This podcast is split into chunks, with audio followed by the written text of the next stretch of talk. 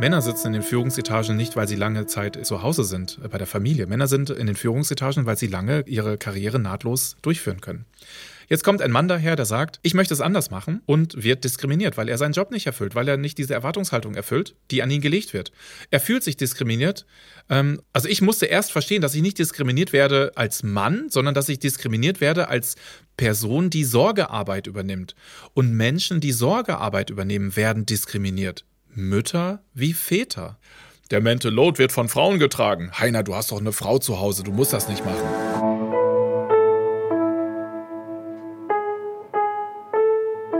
Eltern ohne Filter. Ein Podcast von Bayern 2.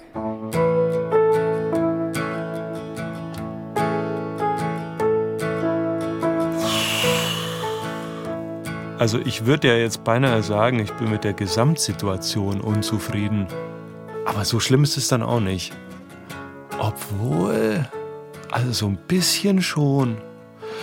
Hey zusammen, wie geht's euch? Ich hab Schnupfen und ich bin solide genervt. Ehrlich, ohne Schmuh. Ich hab grad vor kurzem Corona geschafft und jetzt nies ich mich durch die Wohnung. Ich könnt im Strahl. Willkommen im Elternleben Russland. Überschrift Gesundheit, ein Ausnahmezustand. Babam. Okay, ich geb's zu, so schlimm ist es nicht wirklich, aber Männerschnupfen muss man ernst nehmen. Jedoch, heute ist ein schöner Tag, es scheint die Sonne und ich darf mich mal wieder mit meinem Lieblingsthema beschäftigen. Väter. Genauer gesagt, neue Väter. Und in dem Zusammenhang habe ich letztens einen Post auf Instagram gelesen von unseren Kollegen von Die Zeit. Und da haben sie eine Psychologin zitiert und die hat Folgendes gesagt. Wir brauchen keine neuen Väter, sondern Väter, also voll entwickelte Menschen, die da sind voll entwickelte Menschen. Harte Aussage, wie ich finde, und einen kleinen Tick zu viel, aber nicht komplett falsch, weil, so meine These, ein aktiver Vater zu sein heißt nicht selten, dass man erstmal die emotionale Lücke in sich selbst wieder finden muss und wieder füllen muss, die ein anderer hinterlassen hat. Und ich kenne da jemanden, der weiß aus eigener Erfahrung sehr gut, was ich damit meine. So, und jetzt noch letzte, aber ganz, ganz wichtige Worte von mir, bevor es losgeht. Es wird an einigen Punkten sehr emotional in dieser Folge, weil wir auch über das Thema Suizid sprechen. Also bitte passt auf euch auf beim Hören. Und jetzt geht's wirklich los. Ja, wer bin ich? Ähm, ich bin Heiner, 38 Jahre alt, verheiratet, Vater von zwei Kindern. Ich bin Sozialarbeiter, ich bin Männerberater, ich bin Väterberater und ich war zweieinhalb Jahre in Elternzeit und habe als Hausmann gearbeitet. Ja, kann man so sagen. Wie würdest du den Satz vervollständigen? Mein neues Leben ist, weil du hattest mal ein altes, ganz anderes Leben. Ja, mein neues Leben ist großartig. Mein neues, Le mein neues Leben ist großartig. Es gibt so dieses Lied von Udo Lindenberg, ich mache mein Ding, egal was die anderen sagen. Und das hat mich so in dem Prozess von meinem alten Leben im, ins neue Leben begleitet, weil es auch in der Zeit neu aufgelegt wurde. Ich glaube, mit Clouseau gab es dann Konzerte, als er dann sein Cello-Lied hatte. Und das war für mich, hat mich das so emotional auch begleitet. Ich mache mein Ding, egal was die anderen sagen. Du musst mir heute erklären, wie man das macht, weil das muss ich jetzt sagen, wenn ich das einfach so höre, diesen Satz, ja. dann kriege ich oft das Gefühl, okay, das ist, das ist schön romantisch, aber naiv romantisch. Aber du hast es hinbekommen, also musst du mir erklären, wie das funktioniert. Ja, der Trick ist einfach, such dir die größte Krise in deinem Leben und nutze sie als Herausforderung und sieh sie als Chance. Ähm, und Krisen bringen uns in Bewegung. Krisen sorgen dafür, dass wir ähm, für einen Moment innehalten können und überlegen können, hey, was mache ich hier eigentlich? Was für einen Scheiß mache ich hier eigentlich? Oder was passiert da mit mir? Fühle ich mich hilflos oder bin ich tatsächlich in eine falsche Richtung gerannt? Und überlege jetzt, Mist, wie komme ich denn jetzt hier wieder raus? So viel kann ich euch an dieser Stelle schon mal verraten. Heiner hatte in seinem Leben nicht nur einen Krisenpunkt, also eine Krisenphase. Nee, es waren dann schon ein, zwei mehr. Auf manche von ihnen ist er selber, ohne es zu wissen, zugelaufen. Eine andere, die wohl größte von allen, kam auf ihn zu. All das, sagt er jetzt aber heute, kann er erstens sowieso nicht mehr ändern und zweitens hat es ihn zu dem Menschen gemacht, der er heute ist. Jemand, für den aktive Vaterschaft das Lebensmotto durch und durch ist. Und er hat ja auch mal zweieinhalb Jahre Elternzeit gemacht. Und wir wissen jetzt auch, er findet sein neues Leben großartig. Das alles heißt aber auch, er war logischerweise nicht von Beginn an seines Berufslebens Vätercoach und Berater. Nein, Heiner war am Anfang nämlich mal bei seiner Berufswahl genauso kreativ wie ich. Äh, irgendwas mit Medien, bitte. Den ersten Schritt in diese Welt hat ihm sein Vater ermöglicht. Der hat mal mit Computern gehandelt und war allgemein sehr technikaffin. Also hatte Heiner auch irgendwann mal einen Computer. Hier, Sohn, du, mach mal. Und der Sohn, brav wie er war, hat halt mal gemacht und sich dabei selbst viel beigebracht. Der nächste Schritt in die irgendwas mit Medienwelt hatte wieder mit seinem Vater zu tun. Ihr merkt schon, in der Beziehung steckt noch ein bisschen mehr. Sein Vater, der war mittlerweile Controller in einer Werbeagentur. Und dort hat Heiner dann ein Praktikum gemacht. Tja, wie der Vater, so der Sohn. Manchmal. Du wusstest nicht wohin und bist dann im Schatten deines Vaters mitgelaufen. Genau. Und das war spannend, weil wir, er, wir kommen vom Land, also vom platten Land, 4000 Einwohnerdorf. Und ähm, die nächste größere Stadt war eine Stunde mit dem Auto entfernt. Ähm, und ja, dieser Job, den mein Vater da hatte, das waren so anderthalb bis zwei Stunden. Also die nächstgrößere Metropol, die, die Landeshauptstadt in Düsseldorf war das. Also das war so für mich ein, das Landei in die große Stadt. Und ich durfte dann. Papa hat gependelt. Genau, ja, genau. Eineinhalb Stunden. Ja, das haben, machen. In eine Richtung. Ja, in eine Richtung. Das haben sehr viele gemacht damals, ja. Wann ich ist der nach Hause gekommen? Wann ist der zu Hause raus? Wann hast du den gesehen? Ich sag mal so, ich habe meinen Vater vor allem am Wochenende gesehen und das war nicht die Zeit, wo er sich dann auch um uns gekümmert hat oder sich äh, Zeit mit uns verbracht hat.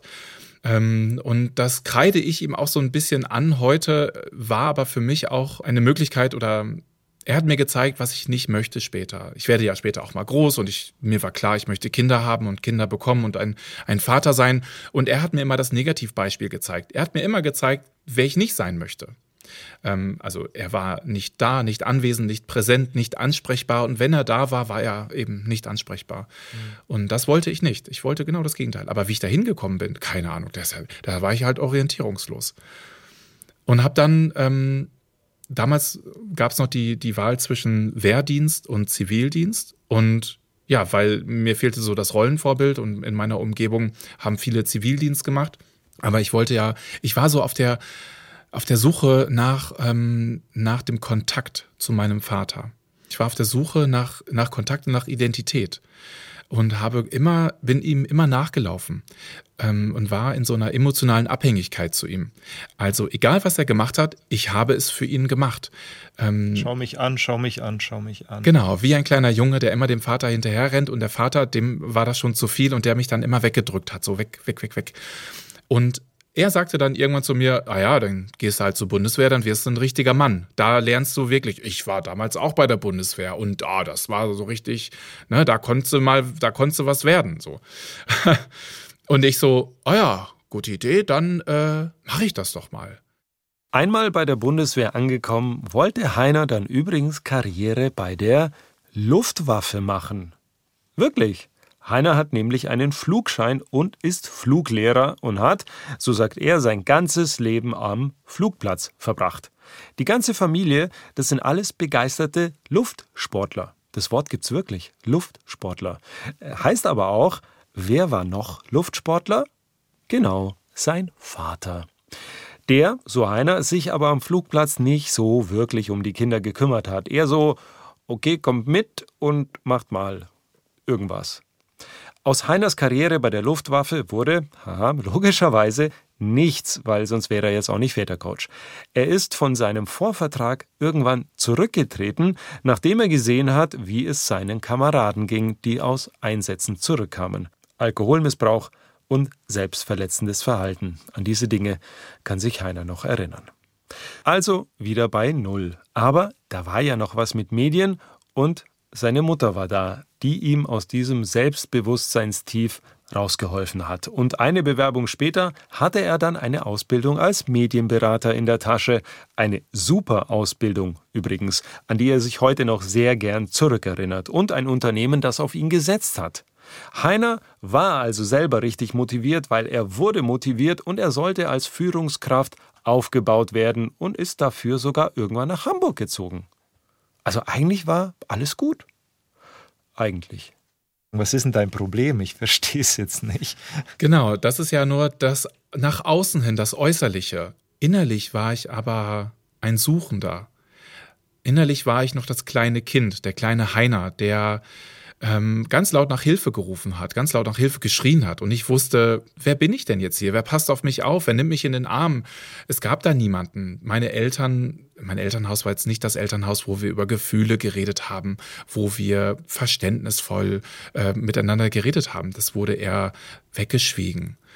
Und ich habe schon früh mitbekommen, gefühlt, dass die Beziehung meiner Eltern kaputt ist. Dass aber nach außen hin dieses Bild nach heiler Familie immer aufrecht gehalten wurde. Und dass dieser, dieser Konflikt zwischen dem Außen und dem Innen, den, der, der hat mich zerrissen. Aber ich habe den auch selber gelebt, weil ich das nie anders kennengelernt habe. Nach außen hin der Heiner, bei dem läuft alles super und ähm, ich bin integer und ähm, ich bin, mit mir kann man auch ein Bier trinken und so. Aber innerlich, boah, innerlich war ich so zerrissen und auf der Suche. Ich wusste gar nicht, wer bin ich denn? Und sobald jemand kritisch das hinterfragt hat, mal hinter die Fassade blicken wollte, mal an der Tapete geknibbelt hat, ähm, bin ich innerlich zusammengebrochen und ähm, war auf der Flucht. The wallpaper's gone, but my bags are unpacked. There's no reason to get this attached. Yet I can't imagine just not coming back. In dem Instagram-Post, den ich am Anfang erwähnt habe, da gab es übrigens noch ein zweites Zitat von der Psychologin und das ist mir auch in Erinnerung geblieben. Sie hat dann nämlich gesagt, um ein guter Vater zu sein, kommt es wirklich darauf an, wie reif und menschlich entwickelt ein Mann ist. Ob er fähig ist, Gefühle auszudrücken, über Gefühle zu sprechen, mit Schwäche, Wünschen und Bedürfnissen umgehen zu können. Also, auch diesen Satz finde ich nicht sehr diplomatisch ausgedrückt, um es mal diplomatisch auszudrücken.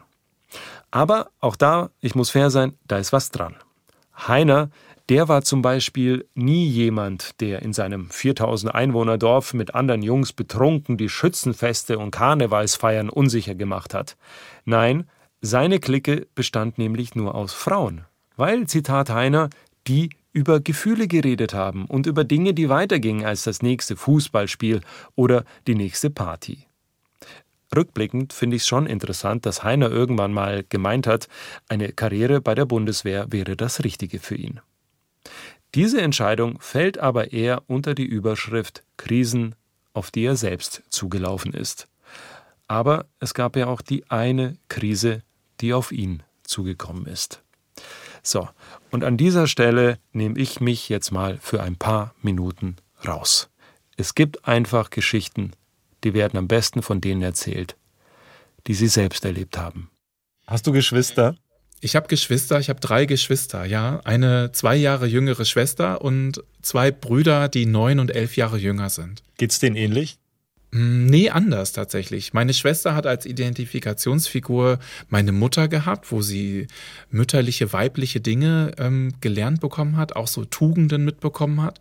Und Dinge, die dann so im Bereich Business äh, zu, beheimatet waren, dort da hat sie meinen Vater gehabt. Und ähm, sie hatte mich irgendwann mal gefragt, sag mal, ich weiß, ich verstehe gar nicht, warum du so ein Problem hast mit unserer Familie. Und ich so, ja, aber schau mal, die Perspektive ist eine andere. Du hast unsere Mutter gehabt und bist zu unserem Vater gegangen, wenn was in der Schule geklärt werden musste. Du konntest mit ihm über Zahlen reden, über ähm, wo soll es beruflich mal hingehen? Er hat dich gefördert und gesagt so, hey, du als Frau sollst doch nicht zu Hause Hausfrau und Mutter werden, du sollst Geld verdienen, du sollst Karriere machen. Aber das ist ein sehr moderner Ansatz. Super moderner Ansatz, genau. Meine Mutter war auch eher progressiv. Musst dir vorstellen, sie kam vom Bauernhof und hat den Aufstieg ins Dorf geschafft. Und meine Schwester sollte den Aufstieg in die Stadt schaffen, in die Welt schaffen. Und das war meinem Vater und meiner Mutter sehr wichtig, dass, dass, dass es diesen Aufstieg gab. Meine Mutter hat nie studieren dürfen. Sie musste sich das immer hart erkämpfen. Sie hat sich progressiv gekleidet. Sie war auf Modenschauen, auch wenn die Modenschauen bei uns im Dorf und in der nächstgrößeren Stadt waren. Aber sie hat immer missbilligende Blicke bekommen von ihrer Familie vom, vom Bauernhof. So, was meinst du jetzt, du bist was Besseres? Ähm, meinst du jetzt hier, du musst uns zeigen, dass unser Leben es nicht wert ist? Dass wir hier, wir sind mit, der, mit den Händen in der Gülle und du bist jetzt hier mit dem Parfum und mit dem Lippenstift und so. Und sie hat diese Kämpfe ihr ganzes Leben lang geführt und ist daran letztendlich zerbrochen. Und Was heißt das? Ja, sie hat sich das Leben genommen.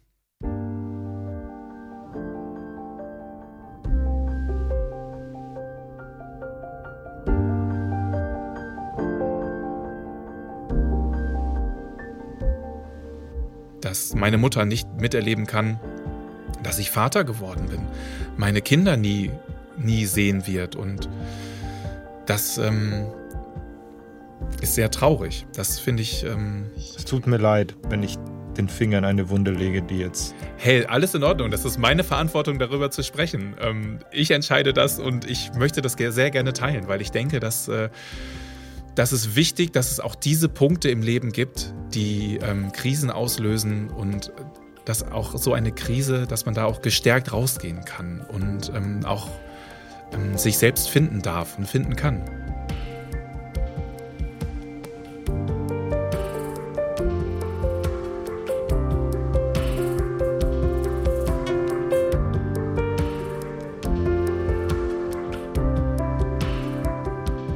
Das heißt, wenn ich dich richtig verstanden habe, ähm, dein Vater war vor allem für dich kein anwesender Vater, oder? Ja, auch für meine beiden, nee, auch für meine Geschwister, also für die gesamte Familie. Er war kein anwesender Vater, er war kein anwesender Partner, kein anwesender Ehemann und sicherlich war er auch kein anwesender Mann, also sich selbst kein anwesender Mann.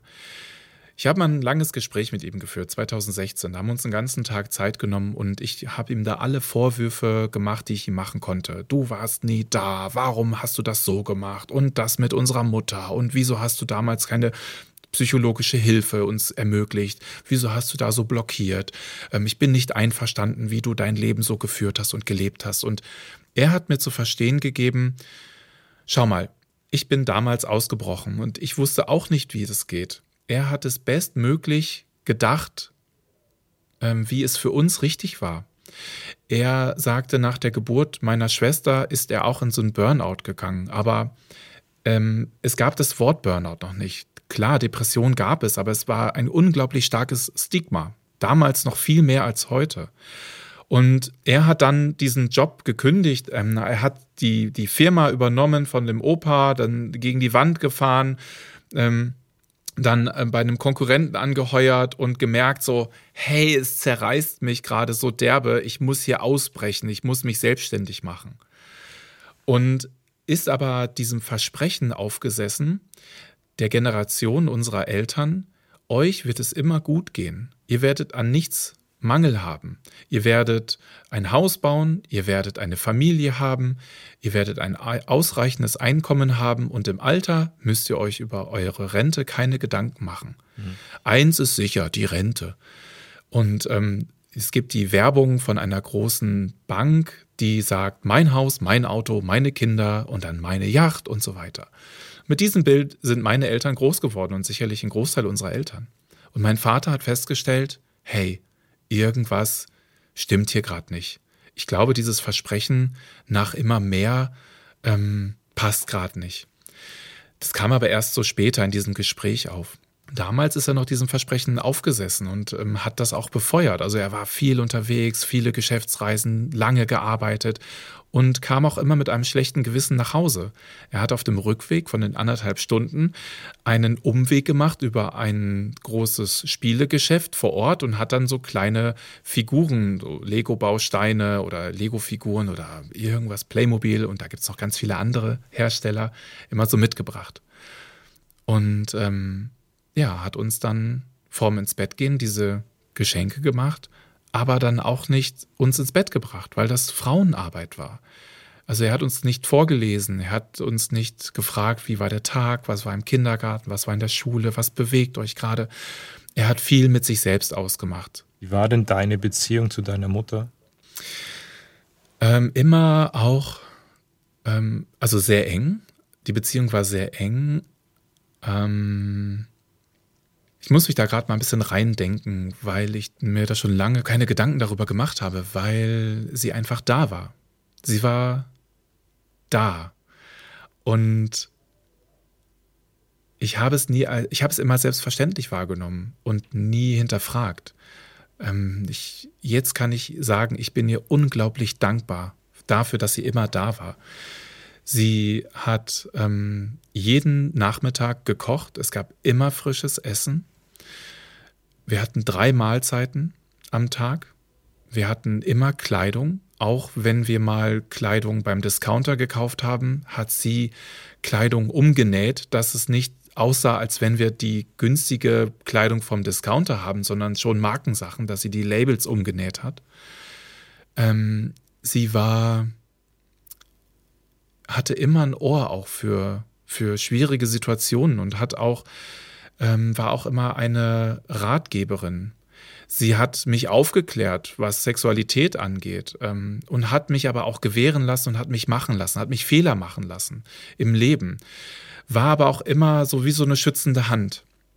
Sie hat ähm, eine sehr, sehr, sehr, sehr, sehr lange Leine gehabt, äh, konnte dann aber auch ganz deutlich signalisieren, hey, du hast hier gerade eine Grenze überschritten, so geht das nicht ähm, was brauchst du, damit das beim nächsten Mal nicht nochmal passiert.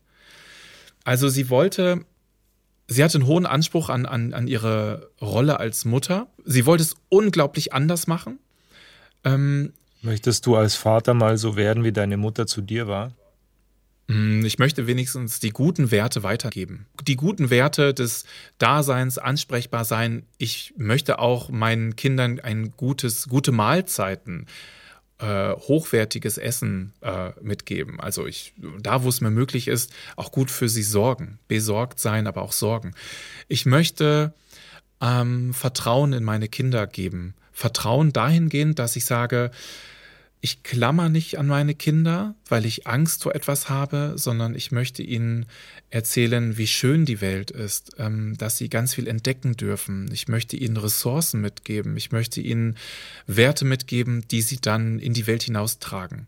Ich möchte nicht eine Leine haben, die ganz kurz ist, bildlich gesprochen natürlich, sondern ein Haus ihnen bieten, wo die Türen immer offen sind, wo sie immer gerne zu mir kommen können.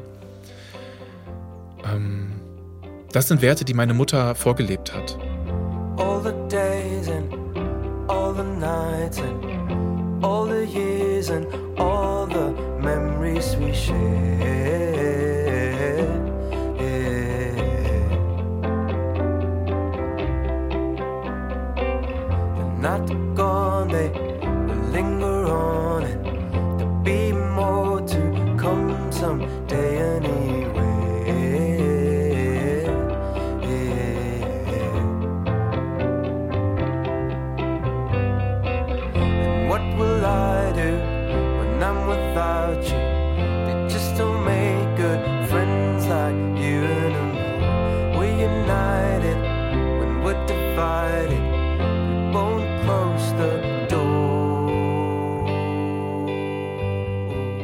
Was interessant ist?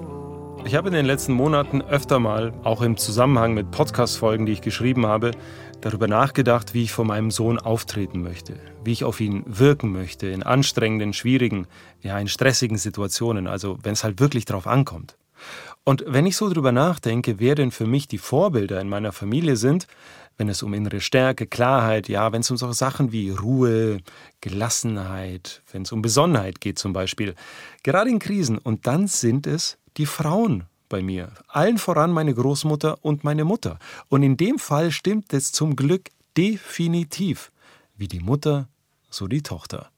Von wegen Frauen sind immer die Drama Queens. Ich habe schon deutlich mehr Drama Kings erlebt, inklusive meiner selbst. Jedoch auch meinen Vater sehe ich als Mann mit innerer Stärke. Das wusste ich schon immer irgendwie, irgendwo, aber so richtig klar sehe ich es erst seit einiger Zeit, seit wenigen Jahren würde ich jetzt sagen. Das hat aber auch damit zu tun, dass wir peu à peu mehr reden. Und das ist gut. Wir sind bei weitem nicht immer einer Meinung. Nein, wirklich nicht. Aber das ist egal, weil wir reden. Heiners Kontakt zu seinem Vater hatte nach dem Tod seiner Mutter, mit Ausnahme dieses einen großen Gesprächs, Stück für Stück abgenommen. Heiner selbst ist in dieser Zeit ziemlich schnell wieder zurück nach Hamburg und hat sich in Arbeit gestürzt. Erst mit der Zeit und mit psychologischer Hilfe hat er es geschafft, anders auf diese Krise zurückschauen zu können. Auf die Krise, die einfach so auf ihn zukam. Und irgendwann in diesem Prozess, in dieser Phase des Aufarbeitens, auch seiner selbst, hat er in seinem Leben auf Stopp gedrückt. Ich glaube, ich muss noch ganz kurz ausholen, ja, bevor ich da hinkomme, weil mein Rucksack war ja nur mit den Erlebnissen und Erfahrungen meiner Vergangenheit gefüllt und ich habe sie nur anders sortiert und bewertet. Aber ich wusste ja gar nicht, wie komme ich denn dahin, ein guter Vater zu sein? Was braucht es denn überhaupt, um Selbstbewusstsein zu stärken, mein Selbstwertgefühl wieder zu stärken? Weil das war ja immer noch am Boden. Ich war ja immer noch der, der Heiner, der ähm, aus dem Dorf in die Großstadt, aber irgendwie habe ich ja, ich bin fachlich gewachsen, aber innerlich bin ich ja kaum gewachsen, weil ich mich ja gar nicht auseinandergesetzt habe mit mir selbst. Ich bin dann auf, den, auf einen Bergbauernhof nach Südtirol gegangen und habe dann für mich dort die Entscheidung getroffen, nach sehr vielen Monaten und äh, tollen Gesprächen mit meinen Bergbauern. Wir haben von oben 1700 Metern runtergeschaut ins Tal und das war wie so eine Reflexionsebene, nochmal so in das alte Leben schauen auch. Hey, mach doch das, was dich glücklich macht. Du musst dir die Erlaubnis selber geben. Das kannst nur du. Das darf kein anderer kann das. Das kannst nur du. Du entscheidest das. Heiner hat sich dann dafür entschieden, das zu machen, was er aus seiner Sicht schon immer in sich hatte, nämlich sich um andere Menschen kümmern. Heiner wurde Sozialarbeiter und ist dafür an die Uni studieren mit Ende 20. Eine seiner besten Entscheidungen, würde er wohl sagen. Zwischendurch hat aber sein altes Leben immer mal wieder angeklopft. Also ein alter Jugendfreund hat mehrmals versucht, ihn abzuwerben für einen Job als Bildungsreferent in der Jugendarbeit. Genauer gesagt im Jugendsport und ganz genau gesagt im Flugsport. Irgendwann hat sich Heiner dann dazu entschieden, das Angebot anzunehmen und ist dafür ins Ruhrgebiet gezogen, wo er übrigens auch seine Frau kennengelernt hat. Heiner was willst du mehr? dachte sich der Heiner. Flugsport kenne ich, check. Jugendarbeit kann ich und hab richtig Bock drauf, check. Und dann lerne ich noch meine spätere Ehefrau kennen, check. Also eine Win-Win-Win-Situation. So, und wenn ihr mich mittlerweile kennt und wisst, wie ich Geschichten erzähle, ja, dann wisst ihr auch, ich baue Spannungsbögen auf bis ganz nach oben an den höchsten Punkt und reiß das Ganze dann wieder ein. Rums. Aber so war's halt auch. Heiners neuer Chef, der fand es am Anfang nämlich ganz toll, dass Heiner wieder Vater wird und hat ihm auch gesagt, dass er Elternzeit nehmen soll, so wie er damals. Einen Monat am Anfang und einen Monat später und dann sollen sie mit dem VW-Bus eine Reise machen, so wie er damals. Merkt ihr was? Geht zur Bundeswehr, so wie ich damals. Was mit Medien, so wie ich damals. Ja, ja, nur der Heiner, der war nicht mehr so wie damals. Er wollte es anders machen. So, fertig mit dem Spannungsbogen. Es geht abwärts. Rums. Ich habe es nicht geschafft, ihm zu sagen, du, ich möchte sieben Monate Elternzeit machen. Wovor hattest du Angst? Ich hatte Angst, nicht mehr von ihm geliebt zu werden. Weil ich, das ist so Kern meines Lebens, Anerkennung für das zu bekommen als Mann, ist auch anders zu machen, progressiv zu sein, dafür auch Anerkennung zu bekommen.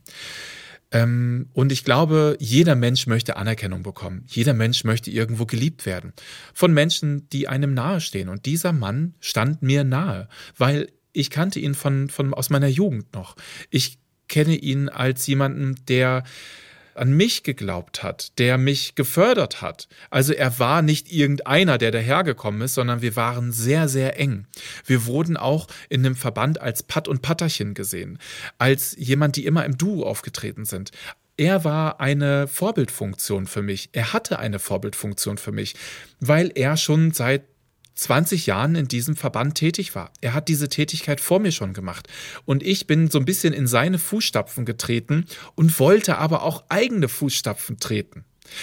Und es war mir unglaublich wichtig, auch ähm, zu hören, wie er darüber denkt. Ja. Und das war aber so unglaublich schwer auszuhalten, ihm das nicht sagen zu können, weil ich nicht den Mut hatte. Mir fehlte der Mut, ihm zu sagen, du, ich möchte es anders machen.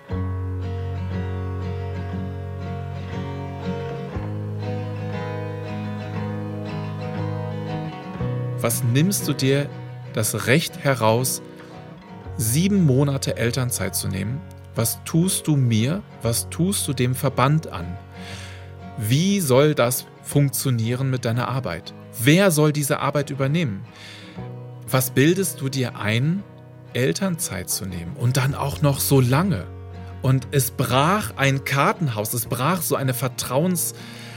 Ein Graben ist entstanden zwischen uns, der breiter ist als der Grand Canyon. Weil das so das Schlimmste, was, was, was ist das Schlimmste, was mir passieren konnte? Genau das. Das Vertrauen wurde mir entzogen. Mir wurde gleichzeitig gesagt, ich hätte das Nest beschmutzt, ich hätte, ähm, ich hätte mir etwas rausgenommen, was sich niemand rausnehmen darf. Und das war für mich so, ich habe die Welt nicht mehr verstanden.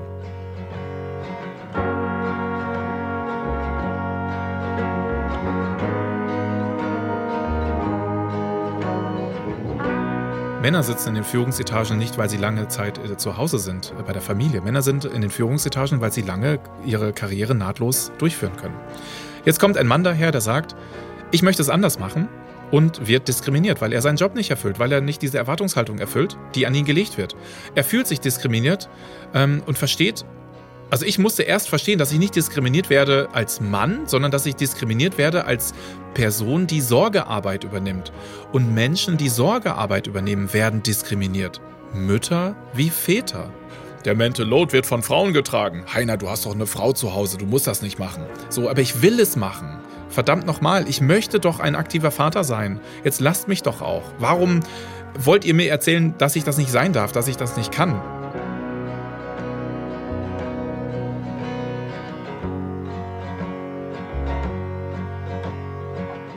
Es wird euch wohl nicht komplett überraschen, wenn ich sage, Heiner arbeitet dort nicht mehr. Seine Elternzeitanmeldung kam auch, so Heiner, im Rest des Verbands nicht besonders gut an. Er musste das Ganze sogar vor dem Präsidium erklären. Und die haben im Grunde das Gleiche gesagt wie sein Chef. An die restlichen Monate, die er dort noch gearbeitet hat, an die erinnert sich Heiner mit diesen Worten habe nur noch Dienst nach Vorschrift gemacht. Ich wurde geschnitten, mir wurden Informationen nicht weitergegeben, ich habe die Freude und den Sinn an meiner Tätigkeit verloren. Long story short, Heiner arbeitet dort nicht mehr. So, und was passiert in klassischen Hollywood-Filmen, wenn der Held aussichtslos und geschlagen am Boden liegt?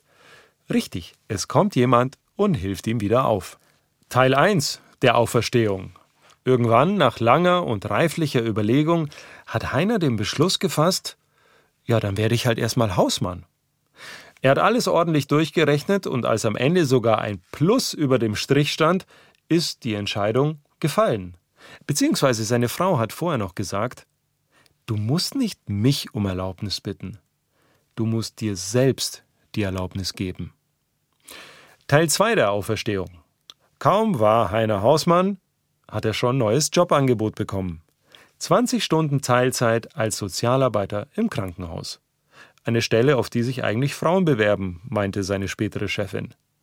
Und das hier ist jetzt ein wunderbares Beispiel für die strukturelle Schieflage in unserer Gesellschaft, wenn es um Care-Arbeit geht. Es machen halt meistens Frauen. Vorteil für Heiner, seine Chefin hatte vollstes Verständnis für seine Verpflichtungen als Vater bei der Ankündigung, hallo, ich ähm, bekomme oder wir bekommen ein zweites Kind und ich möchte Elternzeit nehmen und ich möchte sehr lange Elternzeit nehmen, hat meine Chefin einen Finger an zu lachen und meinte so, hey, und jetzt hole ich mir schon einen Mann ins Haus und jetzt nimmt er auch noch lange Elternzeit. Und es war so witzig und es war so super, weil es hat so diese strukturellen Erwartungen so dermaßen auch erfüllt. Und ähm, es war aber wieder so ein, so ein, da ist eine Karte aufgedeckt worden, die so offensichtlich war. Der Elefant im Raum wurde benannt, aber es war es war gut, dass er benannt wurde. Es war auch gut, dass er von meiner, von meiner Chefin benannt wurde. Und wir konnten aber dann auch das nehmen und daran anknüpfen an die Erfahrungen, die wir vorher schon hatten. Nämlich, hey, es ist mir doch total egal, ob du jetzt ein Männlein, Weiblein oder divers bist. Hauptsache, du sorgst für dich, für deine Familie und wir freuen uns, wenn du wieder zurückkommst. Und auch als Heiner seine Elternzeit dann nochmal verlängert hat auf insgesamt zweieinhalb Jahre, war es für seine Chefin kein Problem. Eine Woche nach Beantragung kam die Bestätigung von der Personalabteilung.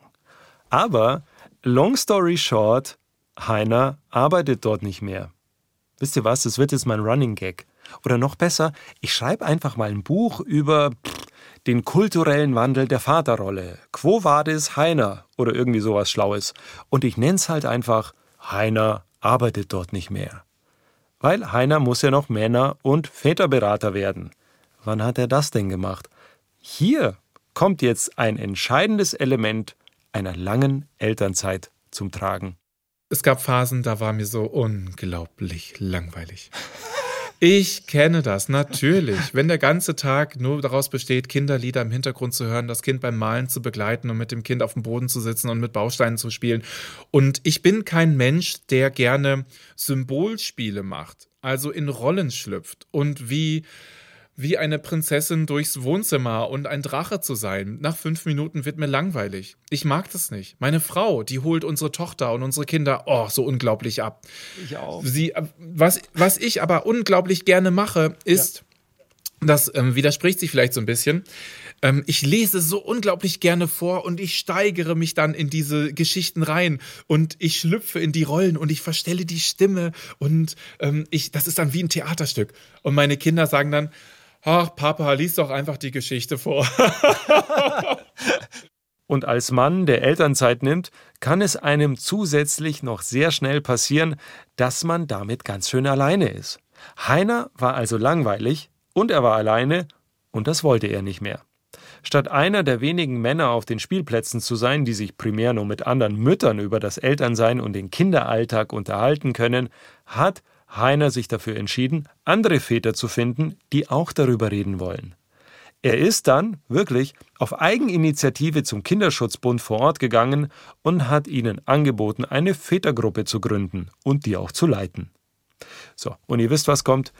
Long story short, so nenne ich dann mal mein zweites Buch. Es werden Kurzgeschichten. Long story short, das, was für Heiner mal mit einer Suche nach gleichgesinnten Vätern begonnen hat, wurde über eine freiwillige Gruppe, die immer größer geworden ist, jetzt zu seinem Hauptberuf. Heiner startet gerade in seine Selbstständigkeit als Berater, Coach und Speaker. Und als solcher stellt er auch aus eigener Erfahrung Forderungen auf, die auch ich so vollkommen unterschreiben würde. Denn wenn wir in unserer Gesellschaft neue Väter wollen, ja, dann brauchen wir auch neue Rahmenbedingungen. Wir brauchen vor allem Vorbilder in den Führungsetagen, in den Chefetagen. Die gläserne Decke, an die Frauen stoßen, wird hoffentlich jetzt bald abgebaut, indem wir Quotenregelungen haben. Dies erstmal ermöglicht, dass Frauen in die Führungsetagen erstmal sichtbar sind. Sehe ich auch so. Ja. Gleichzeitig brauchen wir dann aber auch im mittleren Management, im Führungsmanagement, brauchen wir sichtbare Vorbilder, die es anders machen. Also Vorbilder, die Elternzeit nehmen, die ganz bewusst sagen, hey, ich reduziere meine Arbeitszeit. Wir brauchen Job-Sharings, also auf einer Stelle sitzen zwei Väter, die sich den Job teilen. Auf Führungsebenen, ich finde da. Genau, ja, das meine ich, auf der Führungsebene, yes. genau. Wir brauchen eine, eine andere Kultur, eine andere Unternehmenskultur, eine andere Unternehmensphilosophie. Das passiert schon. Es braucht aber noch einen größeren Shift. Und ich sage immer, die bestehenden Vereinbarkeitsmodelle, die es gibt, fördern Frauen zurück in den Job zu kommen, fördern Mütter zurück in den Job zu kommen. Sie adressieren erstmal Mütter generell. Es braucht neue Vereinbarkeitsmodelle, zielgruppenspezifische Vereinbarkeitsmaßnahmen. Zum Beispiel pflegende Angehörige. Pflegende Angehörige müssen in den Fokus genommen werden. Alleinerziehende, es braucht Angebote für alleinerziehende Mütter und Väter. Es braucht aber auch zielgruppenspezifische Angebote für Väter. Väter müssen befähigt werden, eine aktive Rolle, eine partnerschaftliche Rolle im Unternehmen zu führen. Das Unternehmen muss verstehen, dass es dadurch einen Mehrwert hat, einen Gewinn hat. Nicht nur monetär, Umsatz, der Gewinn steigert sich, sondern auch ähm, versteht, dass es mit, zur Mitarbeiterführung, zur Mitarbeiterfürsorge und Vorsorge der Mitarbeiter ist doch eher bereit, ähm, bei dem Unternehmen zu bleiben, wenn ihm ermöglicht wird, lebensphasenorientiertes Arbeiten zu haben.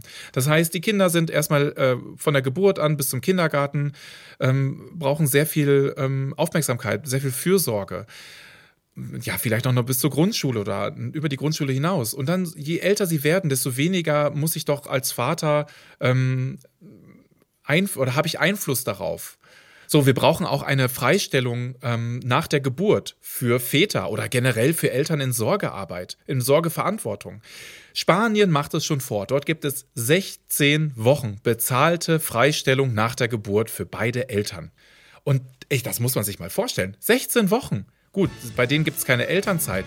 Aber wer sagt denn, dass wir das nicht auch einführen können? Also es gibt unglaublich viele politische Forderungen, die ich da stellen könnte. I bought the house, lost the wife, see the kids from time to time. I'm sitting in the bathtub and I'm trying to make me feel alright. And nine to five, eight out of ten, four stars on me, no offense. Not saying I'm discontent, just maybe I'm not fully happy. I never thought I would become a cockwheelie, broken man. always been so reasonable. But is there still a way to change this? I crashed the car 20 miles into the trip, and man, I'm fine. Oh, I made it out alive. Ain't that something? Ain't that something? Uh. Wisst ihr, ich hätte diese Folge auch ziemlich anders aufbauen können. Ich hätte mit Heiner auch mehr über politische Rahmenbedingungen und alte Rollenbilder und so weiter reden können. Das wäre auch richtig gewesen, weil das ist es ja im Grunde auch. Wenn wir über neue Väter reden, dann geht's da um ja, Rahmenbedingungen, Gesetzeslage, Gleichberechtigung und so weiter und so fort. Der kulturelle Wandel der Vaterrolle. Das ist mir aber ein bisschen zu kurz gegriffen. Weil, wenn es uns jungen Vätern in Bezug auf aktive Vaterschaft oft an Vorbildern fehlt, dann heißt das auch, dass in uns eine emotionale Lücke besteht, die unsere Väter hinterlassen haben, weil sie nicht da waren. Das ist nicht bei jedem der Fall, aber es ist oft der Fall. Siehe Heiner. Um ein aktiver Vater zu sein, reicht es aus meiner Sicht nicht aus, Elternzeit zu nehmen und in Teilzeit zu arbeiten. Das ist viel, wirklich. Aber ganz oft sollten wir Väter uns auch mit dem Kind in uns selbst auseinandersetzen, weil dieses Kind hat oft noch einiges, was es loswerden will. Ein Gesprächsversuch mit dem eigenen Vater könnte da ein guter Startschuss sein. Das wäre übrigens meine diplomatische Version von wir brauchen keine neuen Väter, sondern Väter, also voll entwickelte Menschen, die da sind.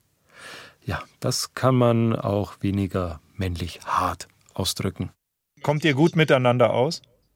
Nee, ich habe keinen Kontakt mehr zu meinem Vater. Mein Vater hat 2000 18, also das ist ein anderes Thema, Russland. Ey, du machst ja Fässer auf. Ja, ähm, vollkommen unprofessionell mein, alles angesprochen. Sag mal, was bist du für ein, ein Redakteur, ein Reporter, ein Journalist, dass du hier so tiefgründige Fragen stellst? Genau, und ich habe keinen Kontakt zu meinem Vater, ganz bewusst. Ich habe den Kontakt erstmal abgebrochen und habe ihm gesagt, hey, ich melde mich bei dir. Ich bin im Reinen mit meinem Vater. Ich hatte ja dieses lange Gespräch. Er kennt meine Kinder nicht, also zweimal, dreimal gesehen, aber sonst kennt er sie nicht. Ähm, er hat noch Kontakt zu meinen Geschwistern, aber auch die sagen so, ja, der meldet sich halt mal, wenn er denkt, wenn er was braucht oder wenn er was hat oder so. Aber ich habe keinen Kontakt zu meinem Vater und die Beziehung würde ich, ja, was ist das für eine Beziehung, wenn, wenn ich sage, ich melde mich bei dir? Das ist eine Beziehung auf Abruf, würde ich sagen.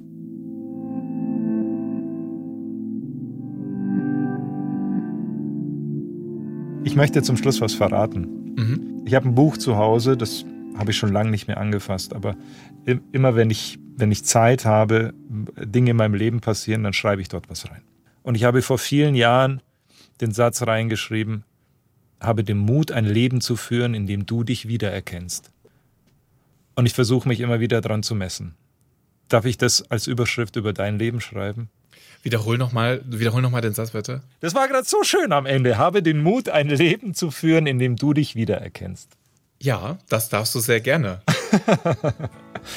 wenn, wenn das eine Verbindung ist, die wir beide haben, dann darfst du das sehr gerne machen.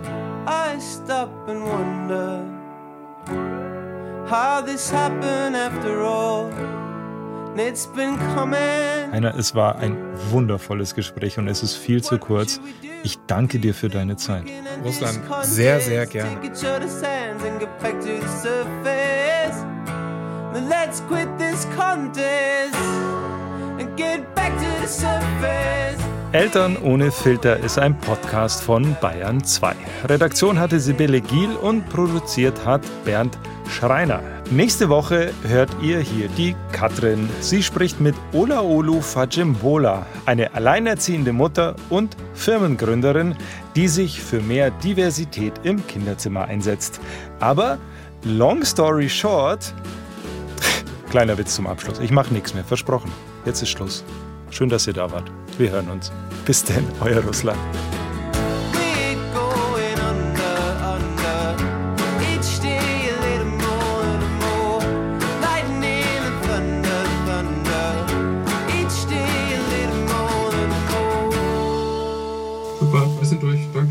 Bernd, ich glaube, ich habe Heuschnupfen.